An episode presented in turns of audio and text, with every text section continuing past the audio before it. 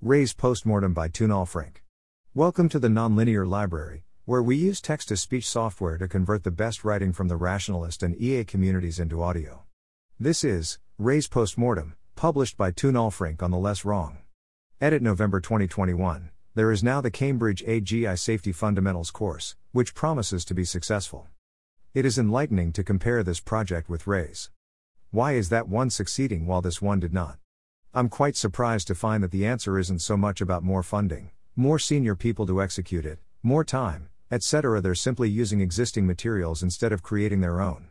This makes it orders of magnitude easier to produce the thing, you can just focus on the delivery. Why didn't I, or anyone around me, think of this? I'm honestly perplexed. It's worth thinking about. Since June, RAISE has stopped operating. I've taken some time to process things, and now I'm wrapping up. What was RAISE again? AI safety is starved for talent. I saw a lot of smart people around me that wanted to do the research. Their bottleneck seemed to be finding good education and hero licensing. The plan was to alleviate that need by creating an online course about AI safety, with nice diplomas. How did it go? We spent a total of two years building the platform. It started out as a project based on volunteers creating the content. Initially, many people, more than 80, signed up to volunteer, but we did not manage to get most of them to show up consistently. We gradually pivoted to paying people instead. We received a lot of encouragement for the project. Most of the enthusiasm came from people wanting to learn AI safety. Robert Miles joined as a lecturer. When we reached out to some AI safety researchers for suggestions on which topics to cover, we readily received helpful advice. Sometimes we also received some funds from a couple of prominent AIS organizations who thought the project could be high value, at least in expectation. The stream of funding was large enough to sustain about one for working for a relatively low wage. Obtaining it was a struggle, our runway was never longer than two months. This created a large attention sink that made it a lot harder to create things. Nearly all of my time was spent on overhead, while others were creating the content. I did not have the time to review much of it. About one year into the project, we escaped this poverty trap by moving to the EA Hotel and starting a content development team there. We went up to about fourth, and the production rate shot up, leading to an MVP relatively quickly. How did it end?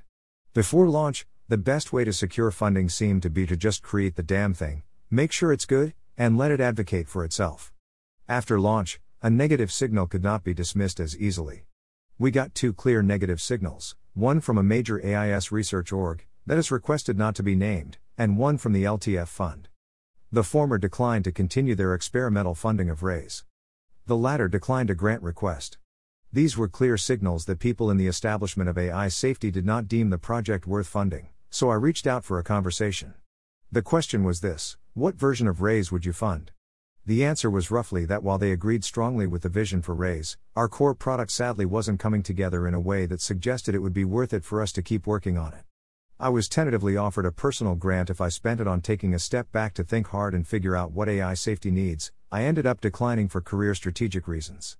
In another conversation, an insider told us that AI safety needs to grow in quality more than quantity. There is already a lot of low quality research. We need AI safety to be held to high standards. Lowering the bar for a research level understanding will not solve that. I decided to quit. I was out of runway, updated towards RAISE not being as important as I thought, and frankly, I was also quite tired. Lessons learned. These are directed towards my former self. YMMV. Don't rely on volunteers. At least in my case, it didn't work. Again, YMMV. It will depend on the task and the incentive landscape. Start with capital. When I declared raise, I knew maybe 20 rationalists in the Netherlands. I was a bachelor's student coming out of nowhere. I had maybe 10 to 15 hours per week to spend on this. I had no dedicated co founders. I had no connections to funders. I didn't have much of a technical understanding of AI safety. Coming from this perspective, the project was downright quixotic. If you're going to start a company, first make sure you have a network, domain expertise, experience in running things, some personal runway, and some proof that you can do things. Relatedly, have a theory of change for funding. I see many people starting projects with the hopes of securing funding on the go. Good for you on doing some proof of work, but there is a limit. If you scramble to get by, even if you never go broke, you haven't properly sorted out the funding situation. There should be long periods where you don't have to worry about it. Relatedly, reach out to insiders.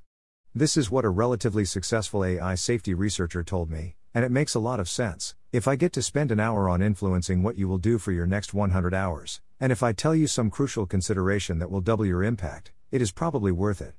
Insiders will feel like an outgroup. This will make it hard to respect them. Put that bias aside. You know that these people are as reasonable and awesome as your best friends. Maybe even more reasonable. You're not doing this just for impact. You're also doing this because you have a need to be personally relevant. That's okay, everyone has this to some extent, but remember to purchase fuzzies and utilons separately.